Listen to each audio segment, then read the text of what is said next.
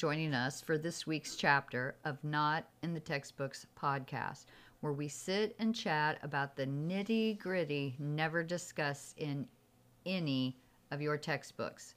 I'm Tanja. And I'm Audra.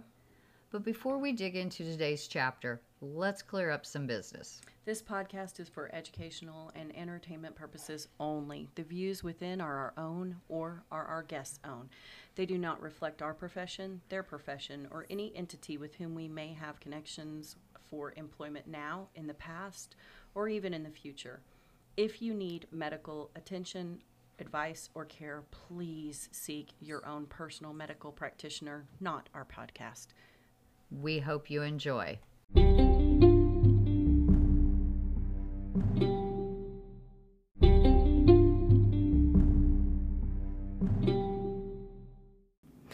Hello, Tanja. How are you? I am fantastic. Awesome. I am super fantastic as well. We have a guest, so scratch our normal format, throw it out the window, and welcome Adam Soltani. Thank you. Welcome, Adam. Welcome. We are Thank you. So glad to be here. So happy. Thank you. We are so happy to have you. Um, we actually had mentioned you before. We had a friend on who. Um, she i don't know if you know beverly um, but she lived was born in oklahoma. They moved okay. to texas. They moved back to oklahoma and her husband got an opportunity to um, move to saudi arabia and so mm. I was like, come talk to us about living in Saudi and dispel all these lovely myths that people have about the Middle East, please. Yeah. let them let them know that it's yes. a beautiful place full of warm nice. and lovely people. Could you please come? Um, right. And so you and I actually know each other through John Borrego and the yes. inter- interfaith community. The first time we met face to face in person was at the Capitol during the hashtag not my enemy. right, right. And so, uh, t- time frame when we had a lovely legislator here trying to um, basically create a Muslim ban in yeah Oklahoma. Yeah, um, and he's now the head of the the Republican Party in our state. Go figure, right? Sweet baby. oh my gosh. Yeah, go figure. Go figure. Um, so we would love to talk to you a little bit about the community care, uh, your teaching at OSU, any of those yeah. things. So, introduce yourself to our listeners and and All right. go from there. My name is Adam Soltani. I am an American Muslim. I was born and raised in Kansas City, Kansas. Um, and we lived in Manhattan, the Little Apple, oh. as it's famously known for uh, about five years while my father did his PhD from Kansas State University. My father's originally from Iran. And for those of the more mature listeners, he came in 1979 before the Iranian Revolution occurred. And he didn't come for any in any relation to the revolution or politics. He merely came because at that time he had finished his high school studies in Iran, and he did his two years of mandatory military service, which they still require in Iran to this day. And then he was looking for higher education opportunities, and he landed in Kansas City International Airport. His cousin, who had came uh, to the United States a few years before him from Iran, picked him up and drove him to Lawrence, Kansas. Said, "Here you go. This is what you want to do, right?" and so my father met my mother, who's from Olathe, Kansas. I was born a few years later in 1983. The rest is history, as they say. Yeah. However, I was born to a Catholic mother and a Muslim father. And long story short, at the age of 17 years old, my parents raised us in this kind of multi faith, multicultural home, did not force us uh, me and my two younger brothers to adhere to any particular religion. Rather, they exposed us to different religions, but taught us to respect faith, to respect culture, and to really explore and understand things on our own before we commit to them. So at the age of 17, after a long journey, you know, middle school, high school, trying to figure out my identity, I became Muslim. And I've been that way ever since, you know, with some ups and downs here and there. You know, faith is a journey, it's not a destination. Exactly. And um, mm-hmm part of becoming Muslim was about really getting involved, you know, taking it's not just about believing in something, but you know, it may sound cliche, but faith in action, right? Actually doing living something. It. Yes. Living it. Yes. Absolutely. Don't just believe it. Don't just say you believe actions have to match your words and thoughts. 100%. 100%. So I started finding ways to get involved. I volunteered in many different capacities. And by the time I was uh, getting closer to finishing my undergraduate studies at the University of Central Oklahoma, um, I joined the Interfaith Alliance of Oklahoma Foundation Board for a brief period of time. It was only about, I think, a year or two that I was there. At the same time, I was also a member, a founding board member of CAIR Oklahoma, the Council on American Islamic Relations Oklahoma chapter in 2006. And I helped kind of form that organization, did a lot of the footwork. I was a college student at the time, had some free time on my hands. I left the board after we hired a full time executive director and also left the Interfaith Alliance board and kind of put my volunteering stuff to the side to focus on getting married, you know, kind of establishing my my career and stuff like that. Long story short, after I graduated uh, from the University of Central Oklahoma with a bachelor's in sociology, I started working at the Department of Human Services as a social service specialist. So I used to deal with the SNAP benefits, Mm-hmm. SoonerCare, and uh, daycare assistance before moving into long long term care, uh, which helped elderly and people with developmental disabilities with part or full time in home care. Mm-hmm. And I did that for three years. Loved it, absolutely loved it. But it wasn't. It didn't pay good. I No, mean, it probably doesn't still pay anything. good. no. no, no. But I'm so and- sorry to say I'm in long term care and I get Yeah. paid really good, but I know you're You're a nurse. It's Yeah. different. He him was on the other end. They don't pay. I them. was just going to say that. Yeah, I was just going to say that. Yeah, Yes. in, in my position, I wasn't paid good. Let me put it that no, way. and, And, then that's sad because you in that position did a lot. Yeah, yeah, and then uh, the Department of Human Services simultaneously, for people who are not aware, was going through a huge shift where they're trying to push everything through this OKDHS Live and make things go online. And they shut down office after office. I was in three different offices in three years. I did three different Wow. programs social service specialist, ABD for three months, which was age, blind, and disabled, and then long term care. I was just frustrated. And then they kept reducing imagine. yeah yeah they kept reducing opportunities for advancement they kept nixing Mhm. like all of these promotion opportunities and i had friends who were very well qualified had been there longer than me and we're getting denied promotions left and right i'm like this is a dead-end job you know Yeah, you can career i should say Yes, you know? yes. And so in 2012, the opportunity came up to apply to be director of CAIR Oklahoma. Now, mm-hmm. I've been involved in doing a lot of community work with the Muslim community, interfaith community. And I saw the position and, like, you know, I wasn't confident enough. So, like a lot of young people, I was like, oh, that sounds cool. But you know what? I don't think it's going to work for me. So I deleted it from my inbox. Um, but then I got a call from a friend of mine who convinced me to apply for the position. I consulted with my wife and some close friends, and they believed in me more than I believed in myself at the time. So I did apply in 2012. I was hired and I started July of that year. So I'm almost 10 years in with the Council on American Islamic Relations Oklahoma chapter. I've been doing that. And in late 2019, an opportunity came up to be an adjunct instructor in religious studies at Oklahoma State University. It was kind of a weird thing because they had an instructor, she quit abruptly. They needed to hire someone temporarily for one semester to fill in. Again, same story. The email came on my inbox. Someone had forwarded it to me. I deleted it because I'm like, I don't have time to apply just to be rejected. Right. And uh, because I had no teaching Right, right. experience, yeah. but I guess they really needed someone. They weren't getting qualified applicants. So one of my colleagues at Oklahoma City University that I work closely with, he called me. He's like, please apply. They're looking so desperately. I think you'll do great at it. So I applied. They hired me. It was supposed to be temporary, but that was uh, the spring 2020 semester. and COVID hit, and then all universities went on a hiring freeze. And simultaneously, I actually did pretty good at the teaching thing, even though I know my first semester wasn't my best semester. But they offered me, you know, to stick around, and so I've been there ever since. Uh, teach three classes a semester in religious studies, so Intro to World Religions, uh, Religion and Conflict in the Middle East, uh, Islam, Culture, History, and Beliefs, and last but not least, Religion, Race, and Social Justice, which is a new course we launched, yeah, fall of last year. Um, so that's uh, I know I said a lot, but that's basically me in a nutshell. I'm married uh, to a Palestinian American woman. Uh, I have two young boys, six and nine. They keep me very busy. They're adorable. Um, yeah, and in my spare time, which I don't have much of, I like to do yard work. Um, I recently have tried to revisit playing video games. I know that you know, sounds a little crazy. I'm about to be 40 years old, but it, it's I've always been a big avid gamer. So I finally got my hands on a PlayStation 5 and I'm forcing myself to try to learn how to relax again, you know, because I seem to work way too much. Yes. Um that can be hard to retrain and and is. reteach ourselves. It I- is because I I've been have doing this that for as so well. long. Yeah. Yeah.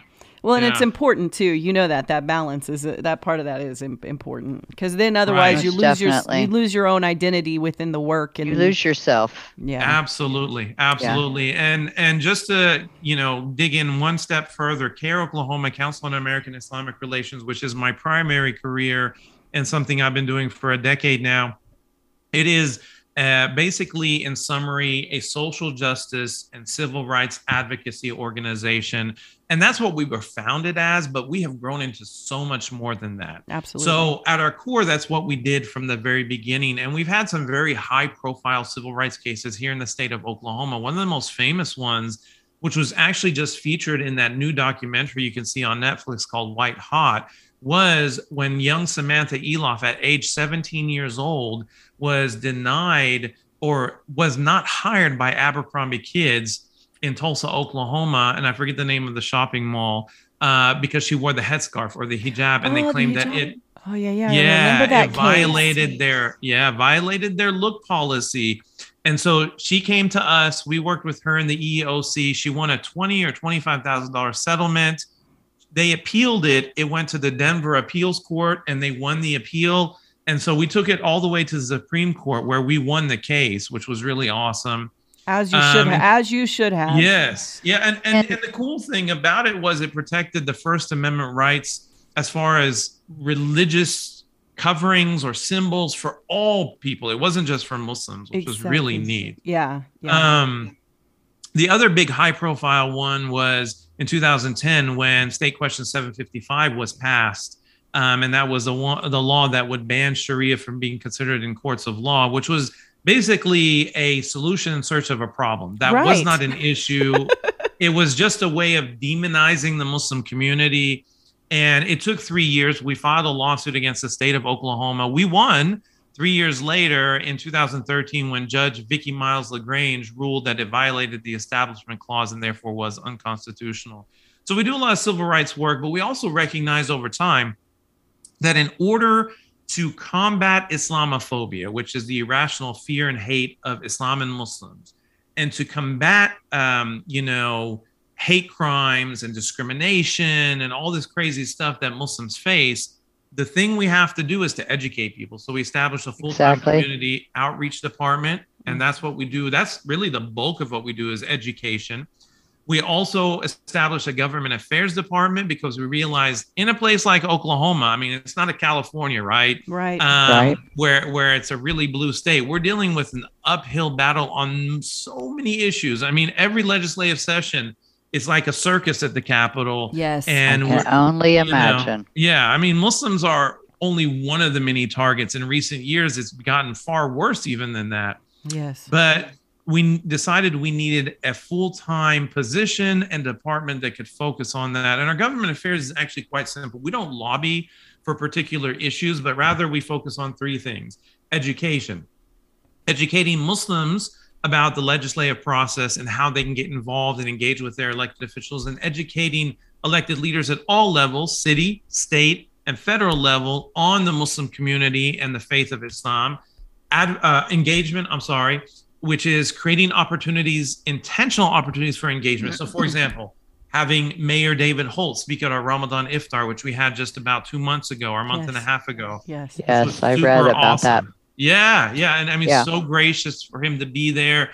Um, having so many elected officials from both parties come to Islamic Society of Norman, Edmond, uh, Greater Oklahoma City, Tulsa, Stillwater. You know, um, having coffee conversations with both Republicans and Democrats because we what we explain, and that's on the education side of things. People assume Muslims are Democrats because Democrats being the kind of friendlier, if you will, uh, party as far as not hating on Muslims. right Muslims have naturally gravitated towards that, and almost every elected Muslim official, especially at the national level, all of them have been Dems. Keith Ellison, Andre Carson, Ilhan Omar, Rashida Tlaib. And so people make that assumption, but the reality is Muslims are both Republican and Democrats. In Sure, fact, they're if it people. wasn't They're yeah, people. People, but in in reality, if you look at Islamic theology and you look at a lot of the immigrant Muslims who are far more socially conservative than a lot of American-born Muslims are, they would be Republican if it wasn't for all the hate, right? And some of them Right. are Republican, thinking that they can change things, although you know that's a bit of a an uphill battle in and of Yes. itself. Yeah. So point. education, yeah, at this point, perhaps at any point, Yeah. um, education, engagement, and last but not least, advocacy. We do advocate for certain things, but those are closely tied to our policy platform, which focuses around things like religious freedom, Mhm. education equality, um, and things like that, racial justice, criminal justice reform. However, what we try to do is create individual advocates from each and every member of our community. And we tell them, look, go advocate for whatever you feel is important to you because Muslims are incredibly diverse and we're not trying to push one particular issue unless it directly attacks our religious freedom. And so, government affairs, community outreach, we have civil rights. We've had a full time attorney ever since 2014. And I'll wrap up a little bit about CAIR with the last two things we've added throughout the pandemic. And we were one of the uh, lucky, really, and blessed uh, nonprofits that we actually were able to pivot and grow during the pandemic by identifying further needs that could be filled during this time. And so we established a prison outreach ministry because we recognize that in the prison system in America, statistically, Islam is one of the largest religions, but not because Muslims are getting arrested, but because people are converting to Islam in prison. And it's the fastest growing religion in the prison system in America right now, predominantly amongst African Americans and Hispanics. That being said, there are 1,400 Muslims incarcerated in the state of Oklahoma, with most of them converting to Islam while in prison. They don't have access to education, to a community, to resources. And so we recognize that we saw we could fill a huge gap in a system. And in, in the year and a half we've been doing that, we've seen that it has helped tremendously. And we've actually seen several of these individuals come out of prison and get careers, go back to school, and be contributing members of society. And so our end goal is to not just provide these resources while they're incarcerated, but more importantly, create a fully fledged faith-based reentry system. And then sup- last but not support least, them when they come out. So yeah, yeah. Yeah. So Which re- is- which so is the so rehabilitation works. yes, Yeah. absolutely. And then last but not least, uh, since August of last year, we have been working uh, in conjunction with Catholic Charities. They actually called on us because of the large numbers, and we've helped resettle more than 1,800 Afghan refugees here in the state of Oklahoma, Tulsa, Stillwater, and Oklahoma City. And it's just been a phenomenal experience. We work closely with Catholic Charities, Sparrow Project, and many other organizations to do that. And they're all here now. Um, excuse me.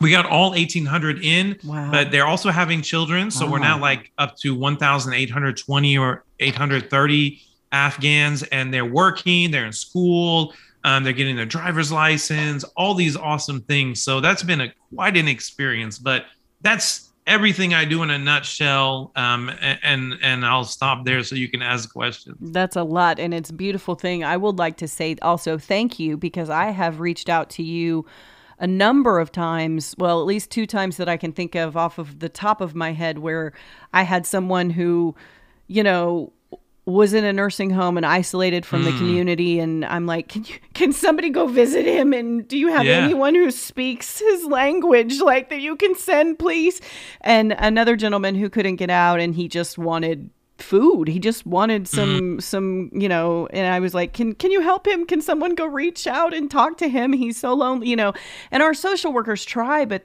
if you don't know people in the communities you can't If- where do they right. go If you Who do don't they pick have up phone? connections to those cultures and the, someone from that cultural community, you're lost. Yeah. And so I was like, here, if you ever need this again, call them.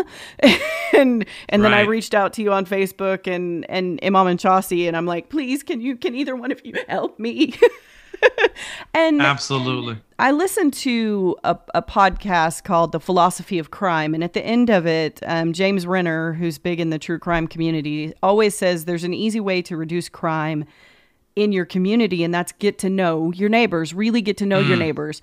And I always, mm. in my mind, think all of your neighbors, all of the everyone, everyone in the community that is around you that may be different than you, that isn't necessarily living mm. right next to you. Yes. Um, and I feel like a lot of the hate that the community gets, that that you know Muslim community gets, is is because people don't know their neighbors, and Right. it's been placed on TV in such a wrong way. um, Right. Instead of showing the warmth of the community and the love in the community and the beauty of of your you know the diversity and the beauty of of you know your the Islamic faith and the Muslim community in general, but that's not what shoved at everybody. right? Right. And so And times. been. It At, hasn't at been for- times. yeah. Exactly. Exactly. And, and really, that started, as I mentioned early on, with the Iranian Revolution. According to a lot of academics and scholars of of Islamophobia, uh, most notably Dr. John Esposito of Georgetown University, you know, the Iranian Revolution was the birth of Oh, modern day I'm Islamophobia. Freezing. we're okay. Keep going. Yeah. it's okay. It it didn't happen with 9/11, but it actually happened with the Iranian Revolution because that was the first time people saw. You know, you've got the 24-hour news cycle. People, on average, have everyone has at least a television in their home, and they're getting that image of the angry Ayatollah, people burning the American flag, saying "Death to America," coming into their houses. That's followed up by you know the Iran-Iraq War, Gulf Desert Storm, the 1993 um, World Trade Center bombing, the Oklahoma City bombing in 1995, which a lot of people forget that for the first 48 hours, They Muslims, thought, yeah, right, they thought it was three Middle Eastern men that were the Sorry. suspects. no, we, And yeah, go yeah, ahead. we're good. We're good. And then with 9 11, of course, that catapulted Islamophobia to a whole new most level. Most definitely. Uh, Yes, 100%, most definitely. Yeah, And so you're right about the negative, you know, imagery. I will say in in many ways there have been improvements because that's one of my things. One of my focus areas uh, of research and, and study is the history of Islam in America and kind of the social sociological aspects of it. There have been That's on awesome. You know, in television, in fact, more so than movies, although, you know, some movies have come out in recent time with better portrayals. But, you know, Hulu has a show named Ramy. I'm not a huge fan personally of the show, Mhm. but is one of the first uh, major shows that actually is coming out with a third season that shows just the normal life and the challenges that a young Arab Muslim goes through in America. Um, what's the show on TV? Uh, uh, NCIS Los Angeles, you know, LL Cool J and and yes. such. In the last few seasons, there has been one of the agents of NCIS that has been a Muslim woman who wears a headscarf. nice. And, you know, in fact, it's very interesting that show in particular because she was a former actress that didn't wear the headscarf and then became more religious and became an NCIS agent. And she actually talks about that on the show. And I thought, wow, that's really awesome that they actually dug in a little bit. It wasn't just like this character for show.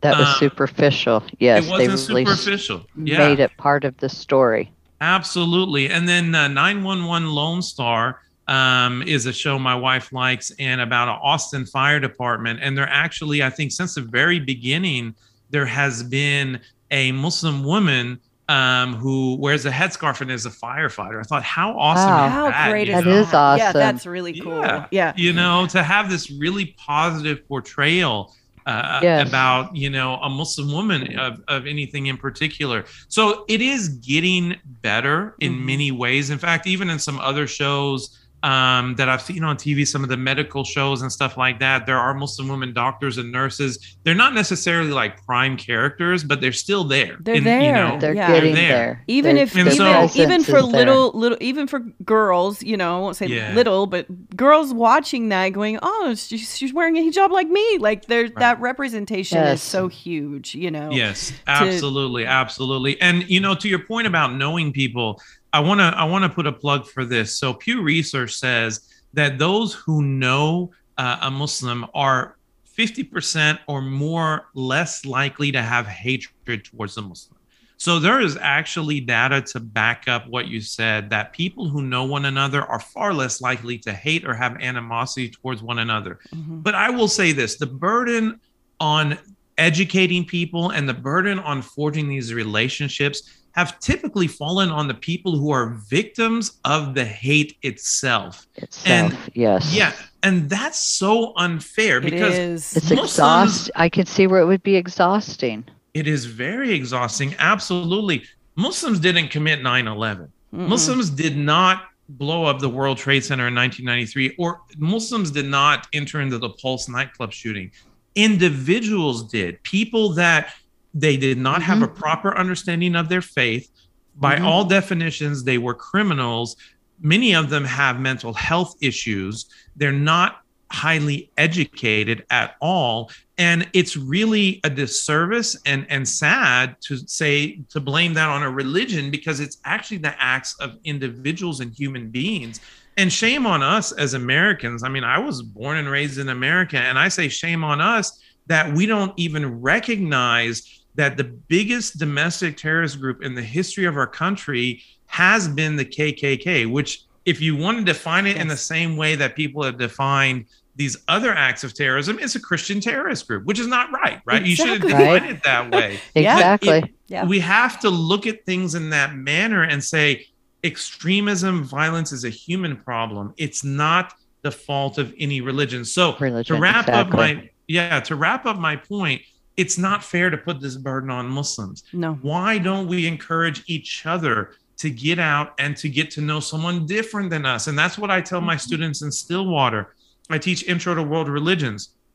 And throughout the semester on many occasions i'll get on my soapbox and i'll tell them look you've got to get out there. I can't do this for you you got to be willing to go to a buddhist temple a Mhm. hindu temple a jewish synagogue a mosque now i do one thing for them the the islamic society of stillwater is uh, one of the very few mosques in the entire country that's actually on a university campus. A lot of people don't know this. Oh, wow. So it was right off the campus, but the university expanded and they were doing that thing, eminent domain, where they're buying up properties and Mhm. such. But the mosque, the Islamic Society of Stillwater, was able to negotiate to keep their building on campus and rebuild it to match the Oh. university aesthetic. So since it's on campus, I take my students from all my courses, upper and lower level courses, to the mosque every semester as part of a field trip.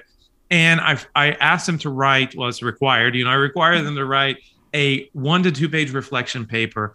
And they find this to be so beneficial, even though most of them admit that they were scared to go in the first place. But because I'm with them, because they're in Mhm. large groups, you know, 40 to 60 people, as the the class sizes are pretty big, they do show up. And all of a sudden, just by walking in the door, some of them immediately or within the first five or 10 minutes, their entire demeanor and their entire understanding of the second largest faith in the world, which is Islam at 1.8, 1.9 billion people, is shifted to something positive. It And could be so freeing.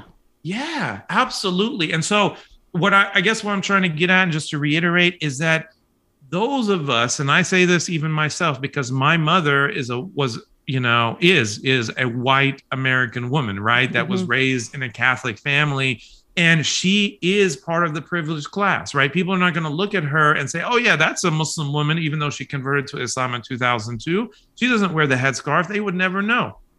And so I fit in pretty well. If you know me, you know, now nowadays I'm like, oh yeah, we know you're Muslim. Of course you're Muslim. Like you only know that because I'm all over social you. media, you know, and I've been in all these interviews and stuff like that. But if Adam Soltani wasn't associated with what I do, I would just be some random random white looking dude, you know, walking down the street that doesn't get sunburned too easily because I happen to have a, a dark skinned father, you know. right. Right. Uh, other than that, you know, I could fit in very well. So I have to recognize from my own privileged background that even I have to push myself to be in these uncomfortable situations so that I can grow as a person. So That's what I'm trying to get at is for those of us who are privileged, and it's not just racial privilege, educationally privileged, you know, if we live a life of comfort, we socioeconomically privileged Economical level, Yeah. yes. We've got to get out of our comfort zone and we've got to go to places we've never gone before, whether it's religious centers, going to different parts of town. I mean, how many people who have lived in Oklahoma City their entire lives and never been to the northeast side of Oklahoma City, Right. Which is a Mhm. beautiful area and beautiful people. And economically, it's actually starting to grow and blossom once again, especially thanks to Councilwoman Nikki Nice, who is doing such a phenomenal job Mhm. rebuilding the economic support for that part of town. Yes. And so the point is, we've got to get out of our comfort zone. I tell my students, get comfortable with being uncomfortable if you ever want to grow, because Perfect. otherwise There you'll is never grow. no, there is no, we just said this, there is no growth in your comfort zone. Yep, we Mhm. say it all the time. You got to push to. Mhm. pr- You, You, got to push. push. You got to push Yep. to pr- to uh, to push To through it, grow, to learn. Yeah, you, Absolutely. you absolutely have to. And so, um, okay, so and you have said, and I've said this when we've talked about um, race relations. You know, it's not your Hmm. African American friends, it's not your black and brown friends' responsibility to teach you about what their life is like. There are plenty of books and documentaries and different things like that that are out there and available for you to help educate yourself and then ask questions and and ask them to tell you if the question is stupid or Don't not be not afraid to necessarily ask the stru- stupid but Don't you know be afraid. Don't be afraid, even if the question is stupid. it- it's Right. or ignorant really because you just aren't educated, you know. Well, so yeah, it's, it's ignorant really that. because you can fix ignorance. You can't fix stupid. Mm. Sorry, you can't. You can't.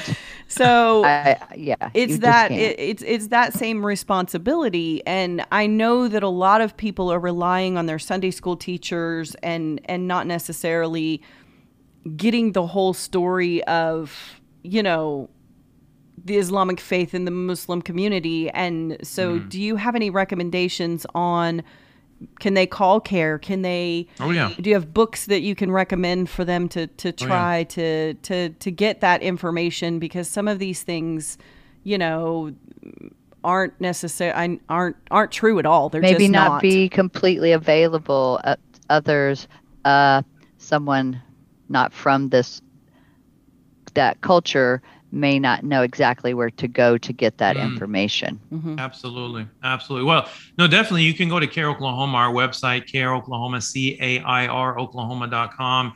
You can go there. You contact us. We're very good at getting back to people. You know, we've got a small team of five people, but we're very dynamic, very robust, and we're actually pretty diverse. We're three Muslims, two non Muslims.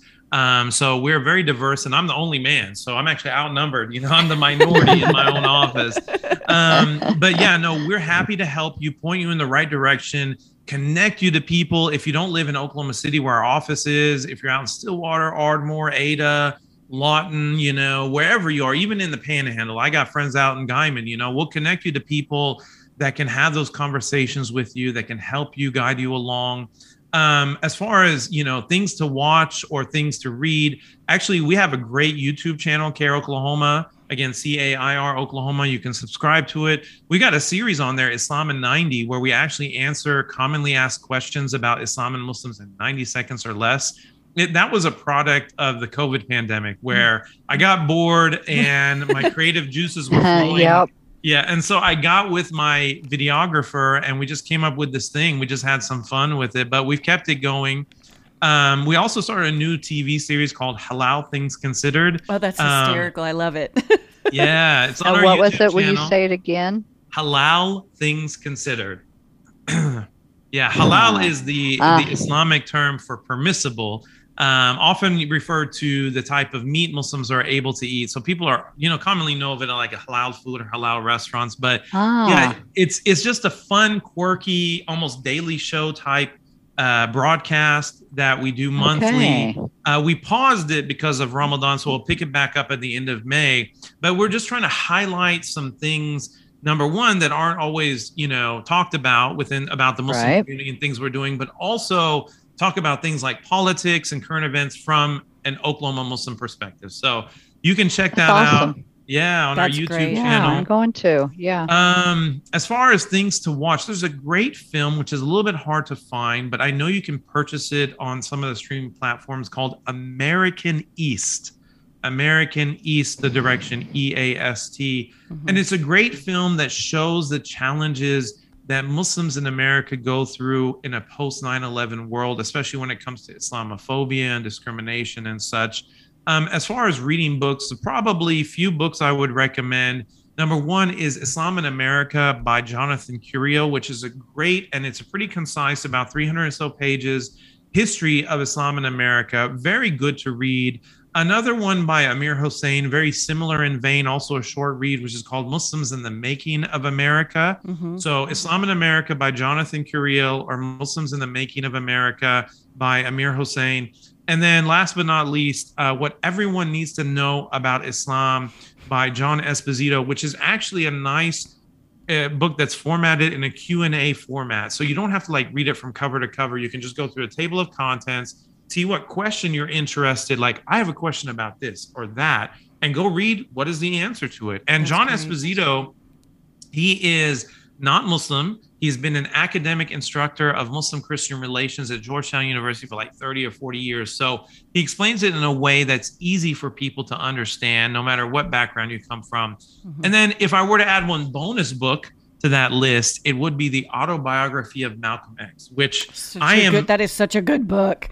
If you have a, phenomenal book. Yeah. Phenomenal. I probably read that more than any other book. And if you don't want to read it, you can get the Audible app and download the audiobook that they released about two years ago, in which Laurence Fishburne reads it. And he, in my opinion, does an even better job than Denzel Washington did acting in the Spike Lee movie, Mhm. um, which is not bad also. The Spike Lee movie is good, except they did change part of the story, which doesn't really hurt it. It's just, you know, the, the whole issue of how he became uh, introduced to Islam while he was in prison was actually through his brother and sister, not through some random guy he met. But right, nevertheless, filmmaking, right? right. And so the autobiography of Malcolm X, highly recommended. In fact, I personally have been advocating that this should be required reading in high school. Because I think agree. I Yeah. yes, yes. so many people would benefit from this, and I I have included that in the curriculum for my religion, race, and social justice. We actually go through the entire book in the semester, and it's interesting because I I only taught that course once. It started in fall of 2021. We'll be teaching again in the fall of 2022, and I asked my students, who are a diverse group of students. I said, "Have any of you heard of Malcolm X before?" And most of them not. The few who did had said that we just heard that he was like yeah they had never heard of course these are these are kids that were born you know in like 2002 2003 so they're pretty young but they had never heard of malcolm x most of them those who did say we had just heard he was kind of like an angry black man and that came even from my black students which concerned me mm-hmm. right This and tells so you about I'm- our education Mm. system in America. that's just what I oh was my say. gosh, this Oh my breaks gosh. Yes, but hey, in Oklahoma, I pulled my students in the same course, Oh. and most of them never learned anything about the Tulsa race massacre in school either. So I didn't, and go I went to figure, right? Oklahoma. Yeah, I I did. Same. But I, didn't met, I actually Oklahoma, but- met a survivor of Wow. of Wow. th- I- as in in work at work one day, and I see this picture up, and I had already learned about the you know massacre in Mm. on my own, and I was like, is this is this Greenwood? And she was like, how do you know Mm. about Greenwood? And I'm like, no, no, is that Greenwood? Mm. and uh, so she was a small child, and so she told me her story. I I was walking out and saw the photo, and then she told me that, and I was like, drop the bag. I'm sitting back down. We're not done yet. I'm gonna be Yeah. late to my next appointment. So, um, Mm. but it is a tragedy, isn't it? Like some of the things Yeah. that we don't. just that's just unbelievable. Truly, I mean, we should be better than that. We've come so Mm. far, but yet Oof. we've come nowhere almost. You know what I mean? It's Mm. it's sad, really, to I be almost- 2022 and and be no further. than what we are. yeah, true. it, it Yeah. feels like we're That is very true. backpedaling um, rapidly. So I'm going to ask um, some rapid fire wrong questions. Are you ready? I'm Mm-hmm. ready. Is CAIR a terrorist organization? No, absolutely not. And look, I get this question all the time. I first, I, I, I say a few things in response to that. Number one, look at our track record. You can look at our website and all the work we've done. I mean, if you define terrorism as you know, volunteering at the Regional Food Bank of Oklahoma, or feeding homeless people, or her helping establish the first ever Muslim-run food pantry in the state of Oklahoma that services more than 700 people weekly. Sure, that's terrorism. Yeah, whatever. but no, we don't. Right. Like, look at our track record we're a very public organization. We're 501c3 with the IRS. You know, we file our taxes every single year. We ne- we never miss it. We rarely even have to, you know, request an extension because we just want to make sure we stay on top of those things.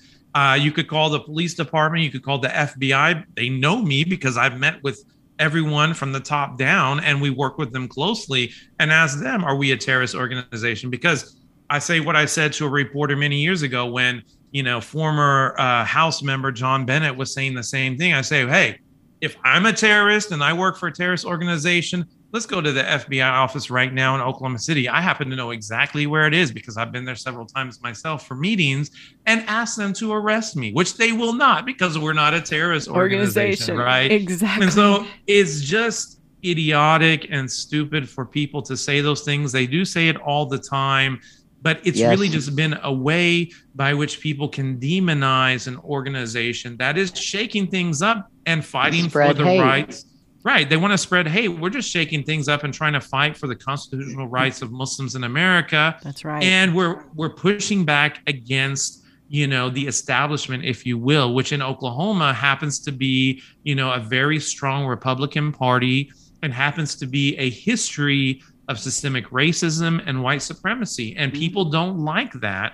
Uh, but you know that's what we're dealing with. So yeah, the idea or the notion that CAIR is a terrorist organization, I say look at the facts. Exactly. If you can find even an iota of evidence that would point to that, bring it forth. But you won't. So there so we have it. That, that's the end of that yeah. one. So we've dispelled that. we've we've debunked that one thoroughly. Um, and and you know where I stand on these these these questions. So oh, yes. that's that's why I'm asking them is because I want people to hear this. I want them to know. Right. Get that, the answers out. Get the, the truth. The exactly. true answer. Exactly. Um, Not some um, fabrication that's been brought to you by all the hate and, and right. ignorance and ignorance and uh, education.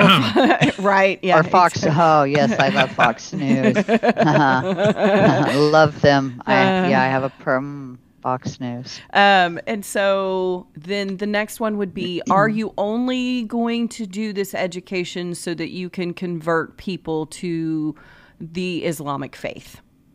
Oh, well, yeah, you know, that's a great question because according to research and statistics and outlook for the future, by 2050, the Muslim population will double in size in America, which means we'll go from being 1% to 2%. Woohoo! We can't wait. Woohoo! No, I, am being sarcastic and I'm just joking we around a little that. bit. The reality is no.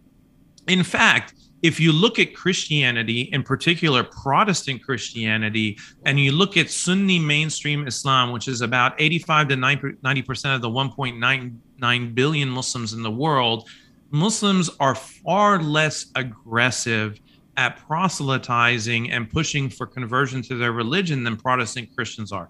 Muslims do not send people on missionary trips to Africa to try to convert people by trying to appeal to their humanity and and trying to fix their impoverished living. And I'm not saying that that's a bad thing. Don't get me wrong here. But I'm saying that's what happens, right? People are sent from Protestant mm-hmm. Christian groups You're in right. America mm-hmm. to Black Africa with the idea that oh, we're bringing them, you know, all these gifts and money and things like mm-hmm. that mm-hmm. in hopes that will appeal to their heart and convert them right. to Christianity. Yep. Well, to me, that is true. You know, that's a little bit shady because you're not appealing to their heart. You're appealing to the lack of it's what they have bribery. and and your privileged status to be able to bring it to them. So yeah. that being said, historically, Islam has never been about trying to convert as many people as possible. Mm-hmm. The one concept we have in Islamic theology is called dawah, D A W A H, which is an Arabic term which means to spread the message. So I, I liken that more to outreach and awareness, not so much conversion. And in fact, in chapter two of the Holy Quran, which is the longest chapter, towards the end of it, it says very clearly, La ikraha fit din in Arabic, which means there is no compulsion in religion in English, that you cannot force somebody to convert. And someone who does not accept and embrace Islam truly from their heart, it's meaningless. So, this is a part of our theology. So, yeah, the idea that we're trying to do that is just ludicrous. There's no basis for it whatsoever. Um, and and honestly, I don't know. I, I don't, You- I where don't do know you what go else from you that? say. There's Where do you nothing. go from You're that? good. Right. There's just nothing I mean- there. No, there's no there there. There's no there there in any of these questions. So are you only being friendly and showing us warmth and kindness so that you can um and you did a talk on this on your Facebook and I was like Yeah. this is the most brilliant thing ever. So I already could kind of know the answer so that you can, you know, wage jihad on us all and kill us. Oh yes, Yes, that sounds great.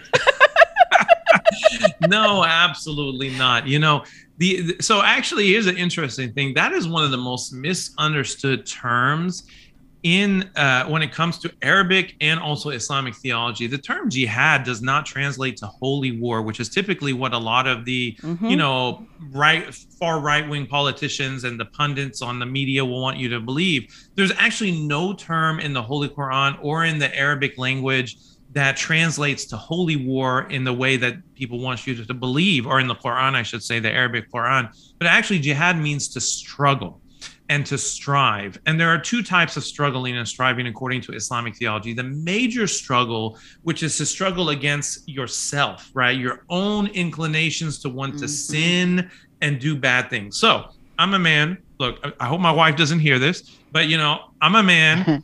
I have my weaknesses. I'm, I'm not saying I do this. So for, for the record, I don't do this. But let's say I had a problem with pornography. Okay. Mhm. M- I could say my jihad is when I open my phone or my computer to not go to these bad sites because it's bad for my heart, it's bad for my soul, and it's been forbidden in the holy scripture of Islam to look at anyone other than your wife Than your in wife. a, in a lustful or or desirous manner that is an example of what jihad is in Islam is to stay away from those sinful things. In fact, the Quran says don't even go near it. So when it talks about fornication, it says wala zina. Do not even go close to fornication. So if you know you're going to be in a place that would lead you to sin, don't even go to that place, Don't right? even go there. Yeah. don't put yourself in that situation. So the major jihad Exactly. is to avoid those things and then also to commit yourself to doing things that are good for you, like the praying five times a day, which Muslims do, like fasting 30 days in Ramadan from sun up to sundown, where we're not eating or drinking, right? That's what jihad really uh, uh, means. Now, the minor jihad is that you can fight. And that's where some people get hung up on. But fighting according to the holy scripture and the example of the prophet muhammad is not that you're ever the aggressor right so we're not going out there like i'm not going up on stage and slapping chris rock right That- Yeah, no. that would be considered that would be considered inappropriate right. according to what islam teaches Mhm. but rather, if I'm at home with my family, right, and someone breaks in my house and I get a gun to defend myself, and I actually even kill the perpetrator who entered into my premises, into my actual house, I would not be considered sinful according to Islamic theology because I am defending my family, right? Or if someone approached me on the street and started to fight with me and I fought back with them, no matter whether I hurt that person or not, I'm still not sinful because I'm protecting myself. So defending yourself, your family, even your homeland. So, like for example, um, you know, Morocco's a Muslim country. If France decided to invade Morocco and they were fighting back to defend their home country, that's perfectly allowed within Islamic theology. So that being said, I gave a lot of explanation, but I feel it's necessary because the term jihad means to struggle. I agree. Yes. Yes. The major struggle is the spiritual struggle. The minor struggle is that physical struggle that sometimes occurs when human beings have confrontations with one another. The caveat is to never be the aggressor and to never be the one to go out seeking to commit violence or harm to any other person. In fact, chapter 5, verse 32 of the Holy Quran says very clearly that to take the life of one innocent person, it's as if you killed all humanity. That's the weight of the sin.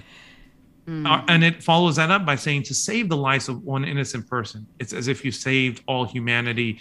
And for that reason, there are numerous Muslim organizations in the world, Islamic Relief being one of the largest ones that are committed to helping human beings in all walks of life because they understand the importance of helping people who live in poverty, who live in oppression, who face natural disasters, and things like that. So, long answer, but necessary answer. Perfect. I think it's amazing though because you're rein, that if if people would just reach out and get to know and ask questions, they would see that it's really almost the complete opposite oh, end yeah. of the spectrum than what they're allowing their mind and their self to think and believe and spread.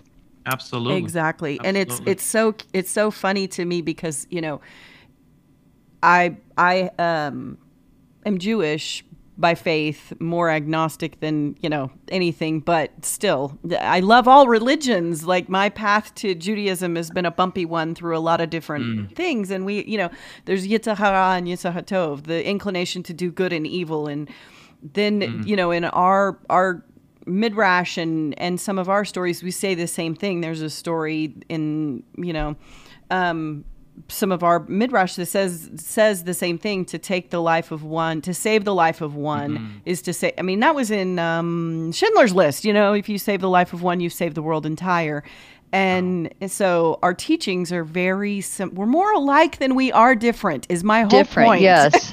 um, I I uh, wasn't. I was baptized as Catholic as an adult, but I'm also an ordained minister, and I Mm. truly believe that my religious spiritual journey and road uh, has also been bumpy and i think that my personal connection to higher power and my god is more important than an organized religious name if that makes sense mm-hmm. It does. Yeah. Yeah. It does. That's very powerful. Yeah. I think I think that's the thing is that in in the world we live in today, I've observed that, you know, we some people have lost that personal connection. I to- have so said that Yeah. before that we need to get back to our our roots and Mm-hmm.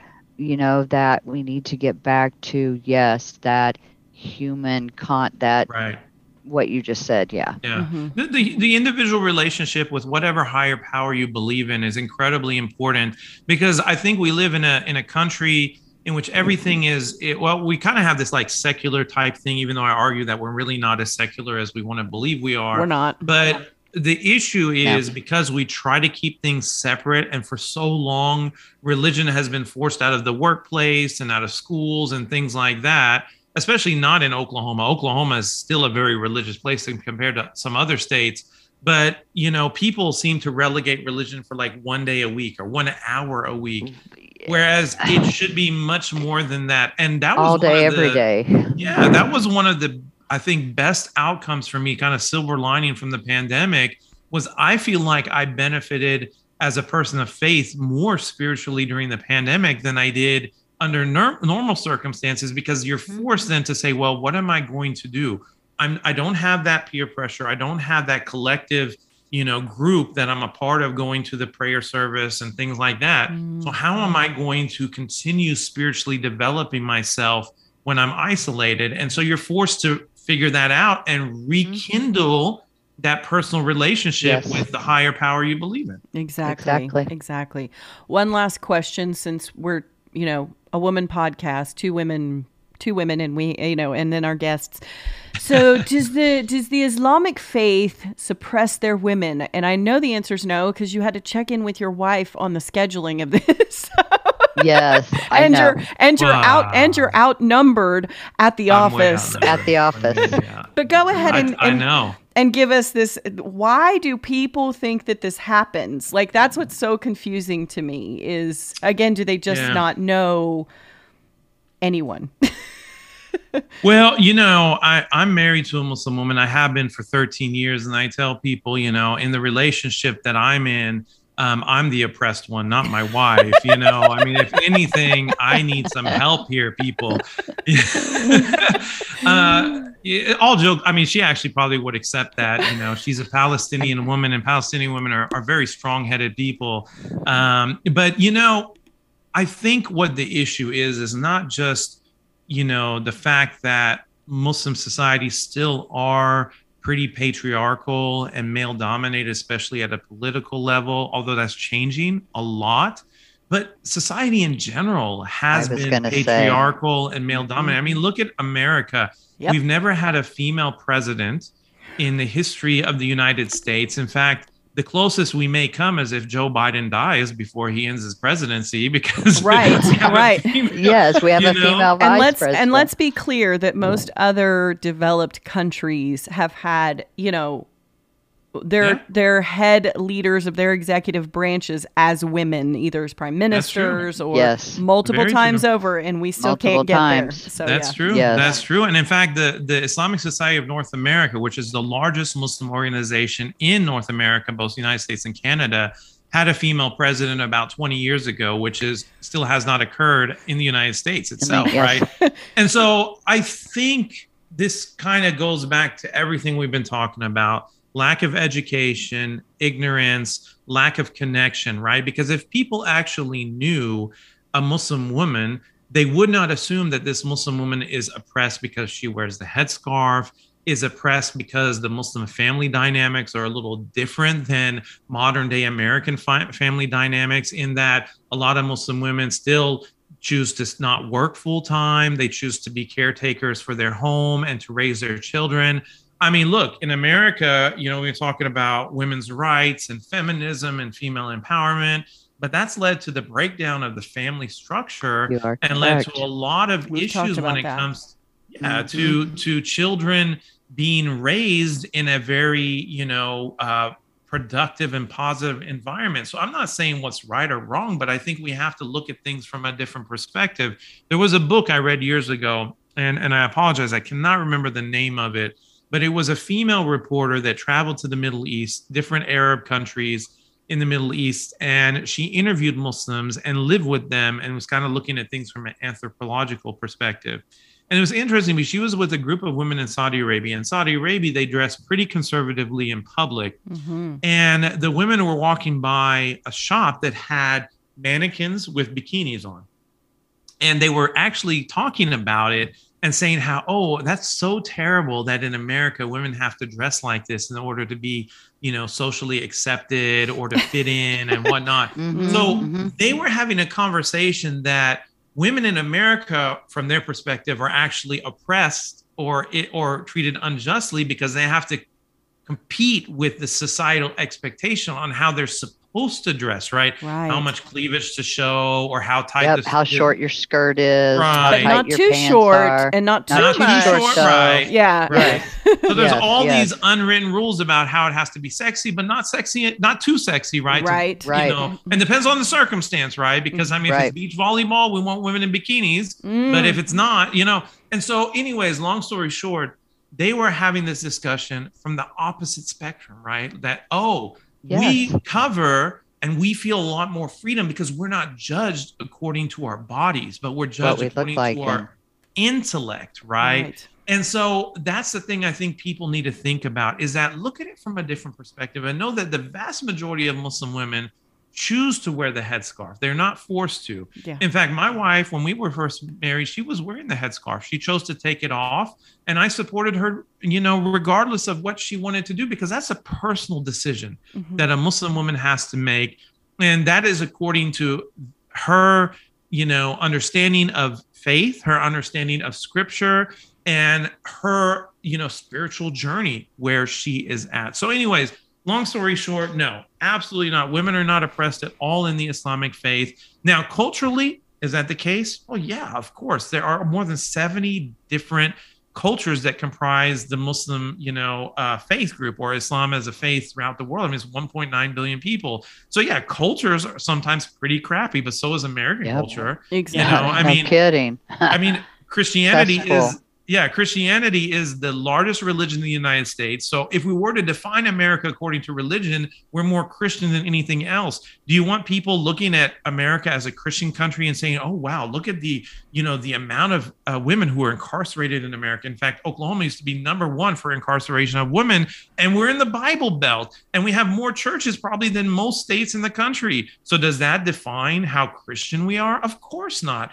Or how about the the the uh, percentage of women and children that are victims of domestic assault domestic and sexual violence. abuse? Right, domestic violence. Mm. does that mean that oh my god because christianity is so dominant in america there's something wrong with christianity and the way it treats women and children of course not right we have to stop thinking of things in these very simplistic terms and really understand that everything is far more complex than we Yes. sometimes give it credit for and when you involve human beings in anything it's always complicated right Always so, complicated. yeah, that being said, men and women, spiritually speaking, from an Islamic theological standpoint, are on equal footing. Both have equal opportunities to worship and to earn their own way into heaven or hell if they choose not to do right things, right? So, equal Right. opportunities. And in fact, a lot of people don't realize this, but women are elevated in the Islamic faith in so many ways. The Prophet Muhammad said in one of his most famous sayings that's been enshrined in the books of Hadith, which are, the sayings of the Prophet Muhammad, he said, Paradise is under the feet of your mother. And someone asked, Then who? He said, Your mother. Then who? He said, Your mother. Then who? Fourth time, he said, Your father, right? So when it comes to respect of parents, the mother should be respected and venerated more than the father because of the dedication a mother has to a child from childbirth onwards, right? Mhm. And it doesn't take any special expertise to see that the way that women and and mothers in particular are towards toward the, are, are in in treating their children right also there's only one woman mentioned by name in the entire quran which is mary mother of jesus in fact she's given her own chapter chapter 19 which also shows the relationship that islam has to christianity Mm. in respecting Mary, mother of Jesus, and Jesus himself as a prophet and and and a messenger of God. And so that being said, there I could go on and on, but this is just some of the things in which Islam puts a priority on giving respect and adoration and putting women on a pedestal versus the the perception that women are ill-treated or or oppressed Mhm. in Mhm. Islam. Again, the complete opposite end of the spectrum. Exactly, exactly. Mm. So, well, Adam, any any parting? First of all, thank you, thank you, thank you. oh my gosh, thank you. I have so enjoyed um, having you on, and I did have some questions, but you, I didn't have to ask any. You offered all of that information and and shared so much. I am so appreciative that you have educated me to the point that I am going to. Uh, watch and read and I did take notes so Yeah. so um oh my gosh thank you I can't say that enough I appreciate pleasure. It. I appreciate My it. pleasure. and and thank your wife for allowing you to be on Yes. I, I think she's happy, you know, to get a break from me, you know. um, so, you know, parting words, if you will, I would say, you know, as a person who was raised in a multicultural, multi faith home, I think it's incredibly important. I mean, we spend a lot of time talking about Islam as a faith and Muslim as a people. And obviously, that being my faith and my religion is something very personal and near and dear to me. But that being said, I encourage people look, we've got to educate ourselves about different cultures, different religions, different perspectives on the same topics because we need to grow and become better as a nation. The future of America as a place that is truly diverse and that protects the diversity of thought, the diversity of, of belief, the diversity of the way we live our lives hinges on our ability to embrace this diversity. And it's only going to become more and more diverse. And if we want America to succeed as a country and continue to be the place where we can freely believe in and practice whatever we want, we've got to fight for that future so that America can continue to succeed because there are forces in our country, politically, socially, economically, that are trying to keep America very monochromatic, if you will, right? Mhm. And very homogeneous in a way, and not allow it to continue to grow and flourish and evolve over time. So get out of your comfort zone. Learn something new, meet someone new, go someplace new. And nowadays, it's so easy, you know, with Yes. technology. I learned so much by watching these short documentaries on YouTube that you can't even find on television, you know. And I'll leave this as as a fun one that you can check out the Food Ranger. You can find his channel on YouTube. It's this white dude. I don't even remember his name, to be honest with you. I just remember that he calls himself the Food Ranger and he travels all over the world. And it just so happens that I came to be uh, aware of him when he traveled to Iran before the pandemic. Mhm. And he spent several weeks there and he learns about culture and faith and different lifestyles and perspectives by exploring food in the region itself. And so he's been to Iran, That would be China, Indonesia, India, Pakistan, and so many other places. So check out the Food Ranger. And it's very neat how just these small, like 10, 15 minute videos will expand your When you horizon. expand, yes. Exactly, so much. So that's that's just my encouragement is that we got to get out our comfort zone. We've got to learn something new, meet someone new. And hey, if you need a Muslim friend, Adam Soltani, find me on social media, Instagram, Facebook, um, all those kinds of things, Twitter, and I'll be glad to be your Muslim friend and we can get to know more about each other and grow together. And and that's my offer to each and every listener of the podcast. Thank you. I- Thank you. Thank you. yes. Absolutely. And I encourage you all to go find him on all those social medias because he's not kidding. He will be your Muslim friend. Yeah, hundred percent, hundred percent. okay. Well, thank you so much. Any- Thank you. Yes. We appreciate you. All right, thank you. Have a wonderful Uh-huh. day. You too. You as well.